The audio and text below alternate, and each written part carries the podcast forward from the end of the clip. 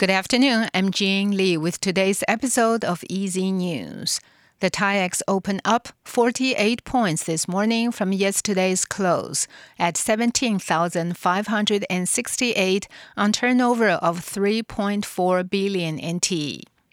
The market lost ground on Monday amid renewed investor concerns about a rise in domestic coronavirus cases, which this weekend surged to their highest levels since June of last year. Selling was also sparked by worries over a possible aggressive move by the U.S. Federal Reserve to raise interest rates as inflationary pressure is continuing to increase in America. Legislative Speaker 游 Xi-kun has posted a formal notice in the legislature announcing last Friday's passage of a constitutional amendment to lower the voting age to 18. However, the amendment still needs to be approved by half of all Taiwan's 9.65 million eligible voters before it can be put into effect. Lawmakers from the DPP and the KMT are now in loggerheads over when that referendum should be held. The DPP is calling for the ballot to be held in conjunction with the November 26 local elections while the KMT is insisting that it not be held that day, accusing the DPP of backtracking on its position in last December's referendum when voters were asked whether referendums should or shouldn't be held in tandem with elections the central bank is warning of crypto asset fraud. It comes amid concern that it's fast becoming one of Taiwan's major investment fraud crimes, with potential victims asked to buy cryptocurrencies using Bitcoin automated teller machines.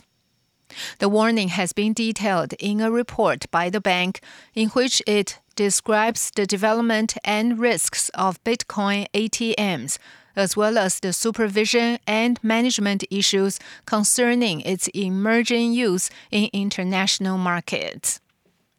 According to the bank, victims have been defrauded while transferring their money to certain accounts when using a BTM to buy e crypto assets.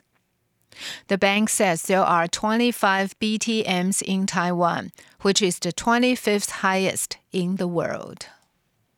Turning to world news, it might have been hailed as an unprecedented miracle by North Korean state media.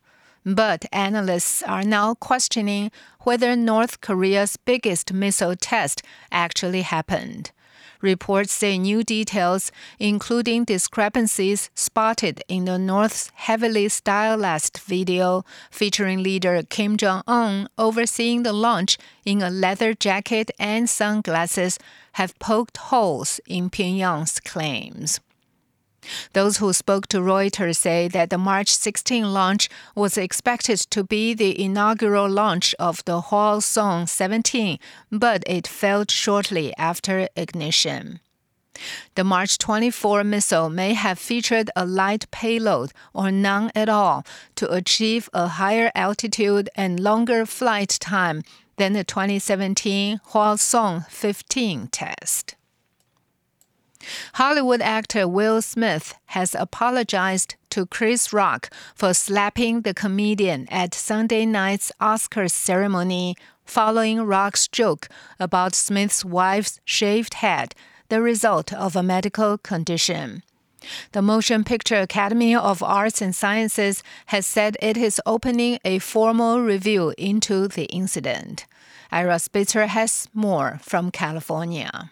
In a statement posted to Instagram, Will Smith apologized to Chris Rock and called his behavior at the Academy Awards unacceptable and inexcusable. Previously, he'd apologized to the Academy and other nominees, but not to Rock directly.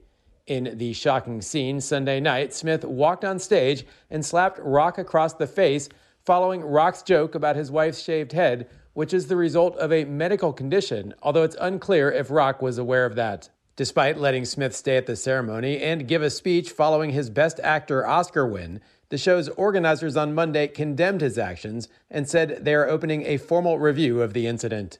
Ira Spitzer, San Francisco.